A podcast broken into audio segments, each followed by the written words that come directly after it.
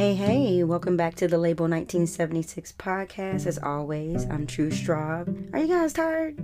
I know you guys are tired of that Will Smith and Chris Rock Oscar thing. I know that I definitely am. What I did was I did do a collaboration podcast uh, with another with CBiz Media. And I put that in the actual summary of this podcast so you guys can get my full opinion on it. And I feel like every day that it gets older and older and that I'm tired of hearing about it and that people keep changing their minds on the opinions that they initially had, it just infuriates me and it just makes me sad for like the world and definitely for my race on some level. It just does. I'm just hella disappointed as a whole. So, this episode I think you guys will find interesting. I met a hypnotherapist and I've been trying to get an interview with him for months, and I'm so happy um, that he actually took the time out of his busy schedule to give me this interview. And I think it's going to be interesting to anyone that's interested in this sort of thing. And I was very interested in in it because for one i don't think a lot of people know it exists and if they do know it exists they know it's not a lot of african american uh, hypnotherapists out there so i wanted to highlight him as well so i don't this is going to be my thing you possibly perhaps didn't know as well as my topic so i hope you guys enjoy it and this is going to be a bonus episode Okay, so I have a special interview today. It's actually um, an interview I've been trying to get now for the last couple of months, uh, but our schedules kept just missing each other. I have Coach Edwards with me, and um, he is a hypnotherapist. Yes, indeed. Okay, and I found this very interesting, actually. Um, so, could you give us a little bit about yourself, Coach um, Edwards? Yeah, so um, yes, I am a hypnotherapist as well as a um, traditional talk therapist or counselor. But I I tend to speak more about hypnotherapy because that's the most provocative and uh, the most rewarding work that I do, and I enjoy it so much. Uh, but yes, I am a hypnotherapist. I have a uh, master's degree in clinical mental health counseling. I am a certified trauma professional. And in all actuality, trauma is one of the uh, main things that I like working with with my hypnotherapy. Okay, so just people that have gone through like really serious issues in their past Mhm. or their childhood and things of that nature. Yes, absolutely. So I want to ask you, what prompted you to get into um, hypnotherapy? Mm, this is gonna be a little funny. Okay. Okay. Literally, I was a, I was a skeptic. So about 20 years ago, I'm sur- surfing the web and I come across this guy's site. You know how sometimes things catch your eye, and so um, he was saying some good stuff, and I I was really interested and I really liked what he was saying, and so I read and I, it kind of captivated me. Uh, and then I noticed somewhere midway through what I was reading, he made a reference to hypnosis. And that immediately turned me off because I felt like, okay, here we go. One of those guys that talks good stuff, and then somewhere in the midst of all the good stuff, throw in some some nonsense. And so I took a, a personal issue with it, and I decided that I was going to discredit him on his own site. Mm-hmm. And so there I go being petty, but you know, I'm, I'm going now. I'm reading his site for discrepancies and inconsistencies, and so the more I read, it was like I didn't know it, but I was going deeply down a rabbit hole. And so what ended up happening was I wasn't able to refute the stuff that was there, and it ended up kind of trapping me and pulling me in. And so, long story short, after following and following and reading and reading, I ended up telling myself, well, maybe if I take his free course, I'll find it there. Mm-hmm. And I ended up taking a free course and falling in love with it and eventually saying, you know what, this guy's a real deal. Let me go get a, a full certification course. And so it kicked it off for me. The skeptic turned convert. Wow, out of that one experience. Out of that yes, one experience. absolutely. And where? How old were you then? uh, let's say it was about 20 years ago, so I'm almost 50, so about 30. Oh wow, it stuck with you. Yeah. Okay, so you said you're also a regular therapist, so you're also uh, into psychology. So you have Mhm. your okay. So whenever people come to you with different um, issues that they may have, um, like depression Mhm. or wanting to um, uh, get over uh, a hump on different things that they may have gone through in the past and things of that nature. Whenever you put them under, are you speaking to them while they're under, or Yeah, do they when- tell when you I do- initially and then when they're under, you just kind of coax them through? So when I'm doing hypnosis, right, I'll do a consultation and I'll do a, I, I do some of the same things that I do um, in regular talk therapy. I take a client's history and um, I get the reasons they're here, the um, the things that are going on, um, the triggers, the, the problems that they had historically, and a bunch of different bits of information. Um, find out what it is that's hampering them or bothering them the most, and then we kind of chart a course towards what we want to work on. So when I actually induce them into the trance, now I'm speaking to those things, and it's like a monologue, like what you witnessed then uh, same thing i take them through the same process i mean parts of it change up when i do different things but um, the structure is the same Okay. And I saw that right, and that was actually amazing. I had never seen anyone be hypnotized in real life uh, before. so I, i'd like for you to tell the people it's not mind control it's not devil worship It's not. it's not It's not, and that was another. That was going to be another one of my questions because you know, us being African American, you know, a lot of religions come into play, and I'm from a very religious background, so right uh, with my family, you know, everything is witchcraft, or you don't mess with. Nobody can tell exactly you, you know, mess- right You know, and then you have the people, the skeptics that think that whenever you put someone under, you can put something in their mind, put different things that you might want to have in their right mind. So and that is a, to that. to some degree that is a possibility right? But this is what i like to tell people. So and i respect people's position right? Mm-hmm. but so people come to me directly like yeah you you know is, is this is this is that? But what people aren't aware of is all of these other things that are happening around them that are actually inducing them into a trance that they don't even know about. So TV is one of the biggest things that plants suggestions in your mind because hypnosis, the technical definition, I'm gonna sound real nerdy, but I'm a nerd anyway. So the technical definition of we hypnosis, nerds. It's great. the technical definition is bypass of critical faculty and the sugge- and the establishment of suggestible thinking that means hogwash to the average person. That's just a bunch of that's word salad. But what I'm saying is that, uh, and you weren't here for the other classes, but I talked about the three main areas of the mind that the hypnotists deal with. You got your conscious mind, your subconscious mind, and in the middle is a barrier we refer to as the critical faculty. And so, in order to get to the subconscious mind, you got to bypass that critical part. And so that's what it means the bypass of critical faculty and the establishment of suggestible thinking. Once you bypass the critical mind, you can get right to the subconscious. Well, some things that bypass the critical mind are emotions. So when you're watching TV and you're being caught up in your emotions and enjoying whatever it is you're watching, they have access to your subconscious mind. So think about movies that you've watched where you've actually lost time or uh, horror movies, you're so caught up in the movie, it's like you're there. Something happens, you jump in and you're moving with the movie and you're part of it.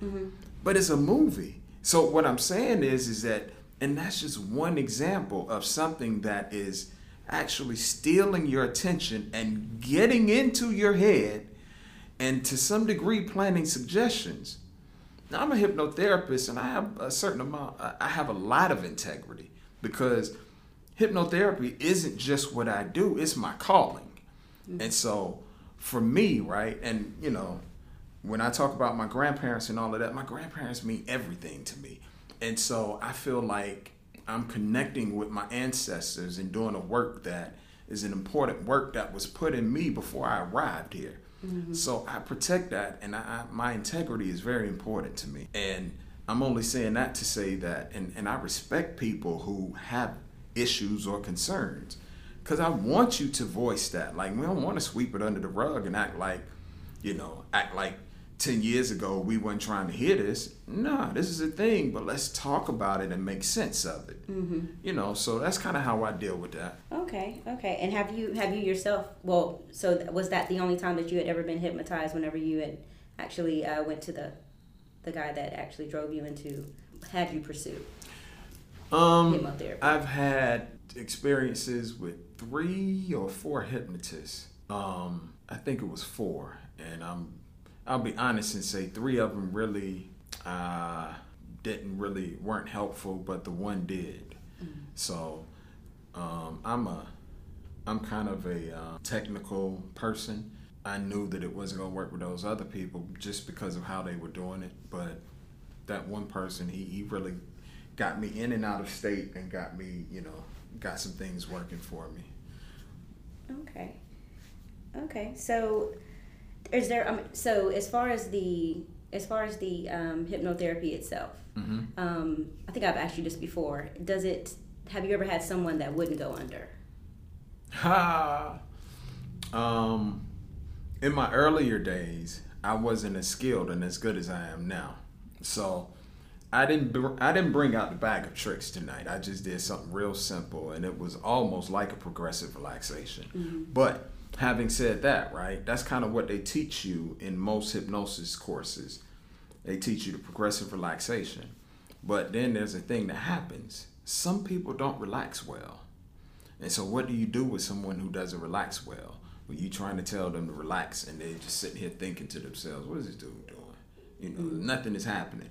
So last week, um, I had a young lady that I worked with in the earlier days who, you know, she was like, uh, "It didn't really work for me." And I was like, "Well, I think you were in a light state." She was like, "Nah, I don't think it worked." So that was the only person that I ever had that I wasn't able to. And so I used her as a demonstration subject last week. I've been doing this for 17 years. I'm much better than when I began. And so it was light work last week. So in a way, yeah, I had somebody in the early days, but I redeemed myself. So I'm I'm batting a thousand now. good. Good, good. So whenever you go into, whenever you um, have your actual um, sessions, and someone tells you that they have feelings that they possibly just want to, like like you were saying in, in class, how um, it lets you get into get into their mind to where whatever problem they're dealing with, it you kind of get it to. Would you say lay dormant? Nah, nah, nah. We, so we're not getting it to lay dormant. What we're doing is we're asking the subconscious mind if it's okay, if it will resolve and release it. Okay, let it go. Yeah. So in those situations, you know, um, something I like to talk about. Um, I often see people when after the session, they're doing this thing. I call it the hypno dance, where they kind of, and I ask them like, you know, what's going on? My body feels so much looser. I, I didn't know I was carrying so much of a burden. I didn't know that all of that was locked in my body, and now I feel I feel that it's been let go. It's been released. So they can viscerally have the experience of releasing. So when you were saying when you were um, when he was under, Mm-hmm. when um, client was under, so when you were saying tonight you're gonna have really good sleep tonight after this. Mm-hmm. Do you, so I know that the other young lady she was saying that she takes from what you gave her in her sessions and she puts that into her everyday life when she's going through that same type type of situation. Do you get people those testimonies a lot back? Yeah, I got a um, I got a whole testimonial reel um, of different people and different things. Um, but that's um, yeah. So I do get people say, you know what, I was you know this came to me from the session and it was helpful. Blah blah blah. Technically, it's not designed for that, but again, because this is your mind, you have the power to be able to use whatever resources you have and, and cause yourself to be able to you know make changes and ultimately transform however you see fit. So everything is used. It's like the law of what is it uh, nothing is wasted uh, thermodynamics you know everything has a, a place. And so I, I take it And do you have like repeat clients that that come uh, often? Do you have just that they get sessions once or twice a month? It's a constant thing, or do they just come for the regular therapy with you? Um. So not once or twice a month. Like my, so I'm I'm not the cheapest hypnotherapist. Um, my prices are I won't say they're pricey, but uh, I haven't found people who just like you know recreationally. People do want to come more often because it's like ah I want to feel that again like that felt good, um, and so I do have repeat clients, but not quite that frequently. Like once a month, I hope to get there. Um, maybe not, but you know, um, so not not quite that frequent. But I do have people come in. Hey, um, I want to get a tune up. I want to work on blah blah blah, mm-hmm. and so we'll we'll find something else to work on. Cause like some people just like being in that state because oftentimes you know life gets us so keyed up we can't relax and just to be able to have your mind and body at ease and know that nothing is encroaching on you, you're safe, mm-hmm. and yet you're able to just be in a state of flux and at ease and at peace. And I wanted to uh, ask you about so you were saying that your mind is naturally thought to, to keep it the same, it wants to stay the same. Yes. Can you speak a little bit to that? Yeah, so here's the deal, right? Many um, things have happened over time, and so adaptation is a big thing that's happened. So what we see in the animal kingdom is certain animals have adapted the ability to fly. So they didn't start out being able to fly, but then over time they adapted wings just so that they could be safe and elude their predators. Mm-hmm. Some are able to, you know, um, in with the environment so that their predators can't find them. Some actually adapt the gills so that they can go into the water to seek safety from their predators, and just a whole host of things that different animals have adapted. Mm. We didn't adapt those things, but what we adapted was a mindset that our mind began to scan our environment for threats. And whenever it picked up on a threat, it kicked in what we are now used to calling the fight, flight, freeze response, or just simply the stress response. And what that does is it takes energy and stuff um, and it turns off to some degree or short circuits your executive functioning brain and causes you to begin to work out of um, that back brain, what we refer to as the limbic system or the primitive brain. And the point for that is that the primitive brain is designed for survival. And so, in that stress response or in, in the fight, flight, freeze response, now your survival skills are kicking in. So, this is what causes your body to kick out um, the different stress hormones like uh, adrenaline and cortisol and all these things. It's preparing you to be able to defend yourself or get away from your predators. And so, again, to your question of wanting to stay the same, the point of maintaining those levels is that your mind says, okay, what we know we can prepare for and keep you safe. But the unknown, we can't keep you safe. We don't know what it is. It's mm-hmm. uncertainty. And so it wants to keep you the same because that represents safety. And so that's the whole thing behind the, the, the, mental and emotional homeostasis is it wants to keep you the same because that's what we can count on. We know that you got here safely and you're alive. Let's not change anything. That's mm-hmm. how your mind works.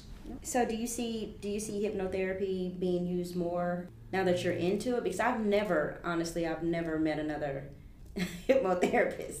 Like I've seen it. I actually and I actually watched some of your videos on on other podcasts. Were great, um, great interviews.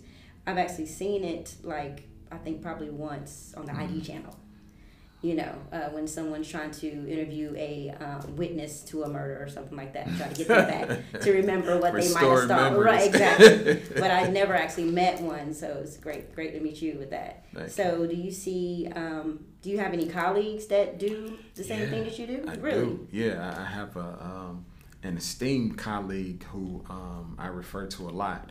I would mention his name, but I don't want to impede on his. He's actually a, a a very well accomplished hypnotist and works with some yeah he's he's out there and uh, so I won't you know throw his name in the fray but yeah we uh, we we confer with each other we talk a lot um, we'll actually be doing a podcast together soon ourselves so good good yeah look forward to that definitely well I thank you so much for t- taking time to speak with me I know that you're hungry so I'm not going to keep holding I you up. thank you but I definitely thank you for your time um, and I'll go ahead and can you tell people where to find you? Yes, um, you can find me at Frank's Red. No, I'm just joking. you can find me at RasheidEdwards.com.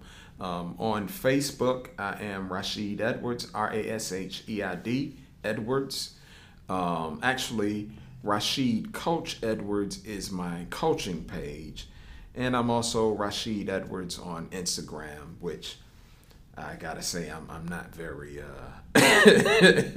functional on Instagram. Instagram. Yeah, but Facebook yes, is, Facebook is really good. He's very reachable on Facebook, so yeah. And I'll also put his information in the uh, summary of this um, podcast. Yes. Thank you again, Coach Edwards. Thank you so much.